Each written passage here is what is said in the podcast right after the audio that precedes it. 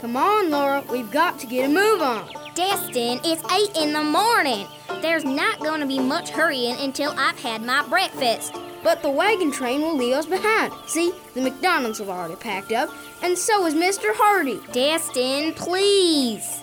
Howdy, folks. You about ready to hit the trail? I am. Laura's taking her time. Well, she better eat fast while I hop to and talk with Captain Denny. I'll be right back, and you need to be ready to go when I do, all right, Laura? Yeah, yeah. I told you we needed to hurry. What's with you? I'm gonna eat, and then I'll be ready to go. No sweat, no problem. I just don't want to get left behind, that's all. Is this because of the stories Mole was spreading at the campfire last night? Maybe. What if they're true? Look, Mo doesn't know anything about the tribes that live around here. Miss Wendy told us that the people in these lands are peaceful, and if we don't cause any trouble, they won't make any with us. Still, I'm going to be extra careful. Whatever. Would you help me with this cracker barrel? I'm going to fill my pocket so I can keep eating while we travel. Good idea. I'm back. Captain says we got 10 minutes or so. How's your breakfast coming, Laura? Almost ready, Sam. I'll help you guys finish packing. Want to help me break down this tent, Destin? Okay, what do you want me to do? Go to each corner, pull up each stake, and shake off the dirt. Then put this in the sack. Down it goes, just like dominoes. Well, you guys are doing that. You mind if I listen to the radio? So long as it doesn't slow you down. It won't.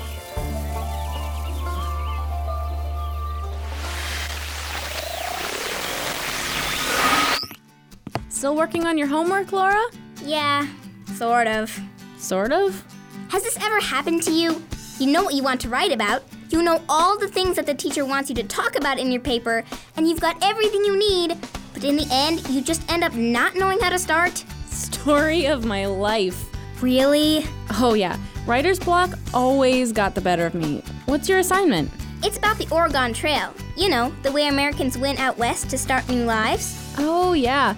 I don't think I could do that. Leaving everyone I knew behind, going to a new land where the people didn't speak my language. It's pretty brave. I suppose. Hi, Zim. Hi, Laura. Is Mr. Jacobs ready? There's a new family moving into the neighborhood. Mr. Jacobs and I are going to help them. That sounds nice of you guys. Yeah. And Mr. Jacobs said that if I got here early enough, we could have muffins for breakfast. Oh, right. Breakfast. You haven't had breakfast yet?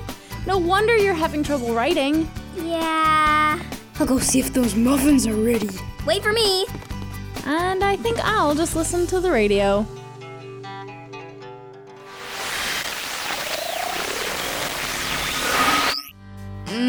This muffin is great, Mr. Jacobs. Glad you like it, Laura. It's one of my mom's recipes. All of these years, and I haven't found any muffins that can top these. Can I have some more? I think three is plenty, Destin. I don't want you to have a stomach ache while we help our new neighbors move in. I guess. So, who are these people moving in, Lionel? Anyone you know? No, but I wouldn't miss this opportunity to help. Are they famous or something? Hmm, kind of, Laura. These new neighbors are moving from Afghanistan. Really? That's super exciting! Do you need another set of hands? I'm sure we could use some more help, Sam. My church has a small group of people heading over there around 10. Do they have any kids, do you know? I didn't ask. But from what I understand, this is an older couple, so their kids might be grown up by now. Oh, that's less exciting. I don't know, Destin. Having new neighbors is always a gift. After all, Mr. Jacobs doesn't have kids, but I'm sure we would all be really sad if he moved away. I guess. But the real question is do they make muffins like this? Somehow I doubt it. Is everything okay, Laura? You look a little worried. You said they were from Afghanistan? Like the place that we were at war with for years? That's right. Well, why are they moving here? Why don't they stay? I mean, wouldn't they like it more if they just stayed where they come from? Whew, that's a topic and a half. I'm sure they would, Laura. But right now, their country is in a bit of trouble, and the people there are facing some big problems.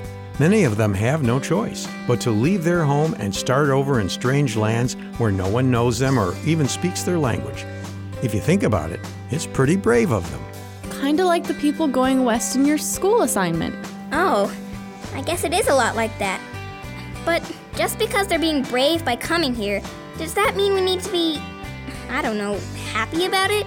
That's kind of a mean thing to say. I didn't mean it like that exactly. I just meant we were at war with them for as long as I can remember. It just makes me a little nervous. I'm sure Mr. Jacobs has a drama script about this. I just might, Destin. Let me go look. I'm not crazy, right? It makes sense. Let's just wait and see what Mr. Jacobs can find.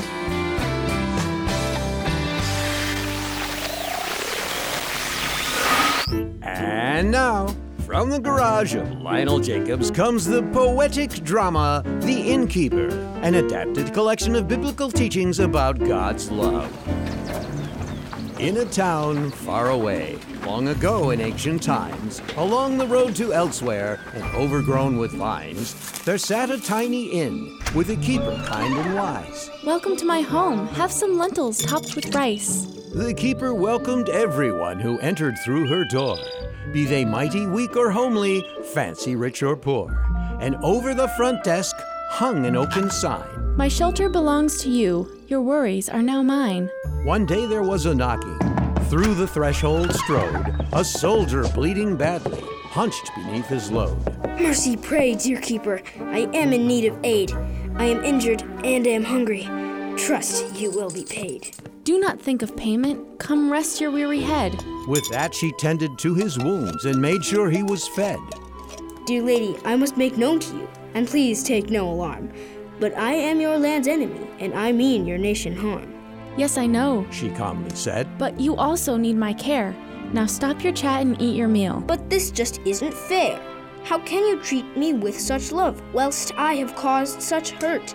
Your charity brings me to shame and makes me feel like dirt. You come to my lands to fight us, but if this war will end, then one must stop the hatred and treat a foe as friend.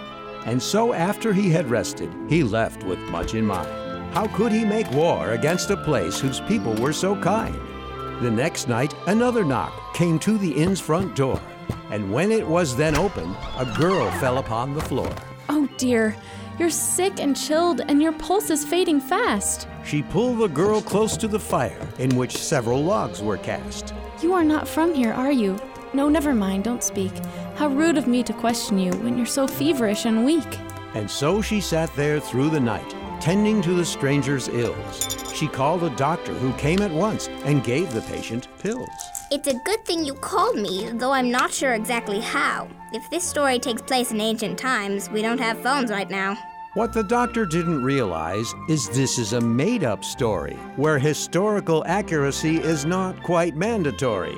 Whatever you say, poet man, as long as I get my fee. Whatever this poor girl needs, just send the bill to me.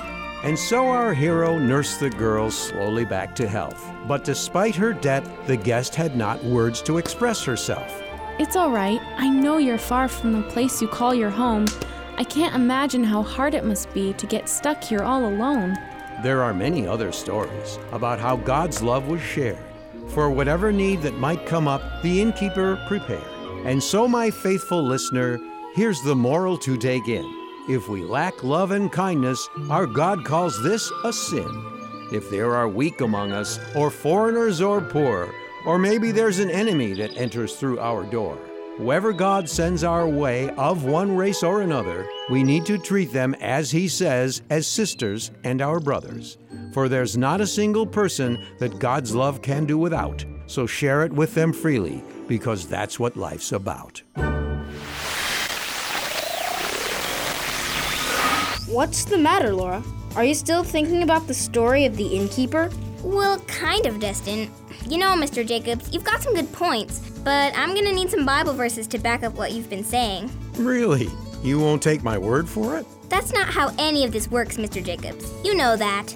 Actually, I've been reading the Bible quite a bit, and I can think of a few verses that talk about what you've been saying. Okay, what have you got, Sam? Well, I've been working on reading all the way through the Bible, and I'm in the law books, you know, Exodus, Leviticus, Numbers, Deuteronomy. Yeah? What about them? I think it's Leviticus 1934 that says we need to love people from all over the world like we love ourselves. In fact, there are a bunch of verses that talk about the Israelites making sure that the poor and foreigners in their land have a way to get free food. Pretty cool. Really? That's right. And if we look in the last few verses in Matthew 25, Jesus makes it very clear that God takes how we treat people very seriously, especially those who need our help. Okay, so there are a lot of verses that say to love people who need help and stuff, but you were talking about loving our enemies. Is that, I mean, where is that in the Bible? Lots of places. Luke 6:27, Romans 12:20, 1 Peter 3:9. Oh. Okay, so a lot of places. Yeah, but I think there's one verse that just about wraps up everything, and it's from Leviticus 19 again. Ah yes, the second greatest commandment of all time. Yep. Love your neighbor as yourself. Kind of like the other verse that we learned at church do to others as you want them to do to you. Luke 6:31. Hmm. I guess I kind of didn't think about all that.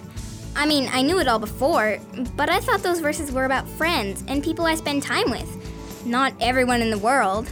It's sometimes challenging, but when the Bible says that God loved the world, he meant everyone in it, not just the people we know. Uh, not to break this up, but you said you were going to help your neighbors move in at 10, right? Oh, yes. Time flies when you're talking theology. You ready to head over, Destin? Yep. Can I take another muffin for the road? I guess. I'll follow you guys. Sounds good. You going to stay here and work on your homework, Laura? I think I'll finish it tonight. Do you mind if I come with you guys? I've got room. Great. Be right there. I've got to turn off the radio.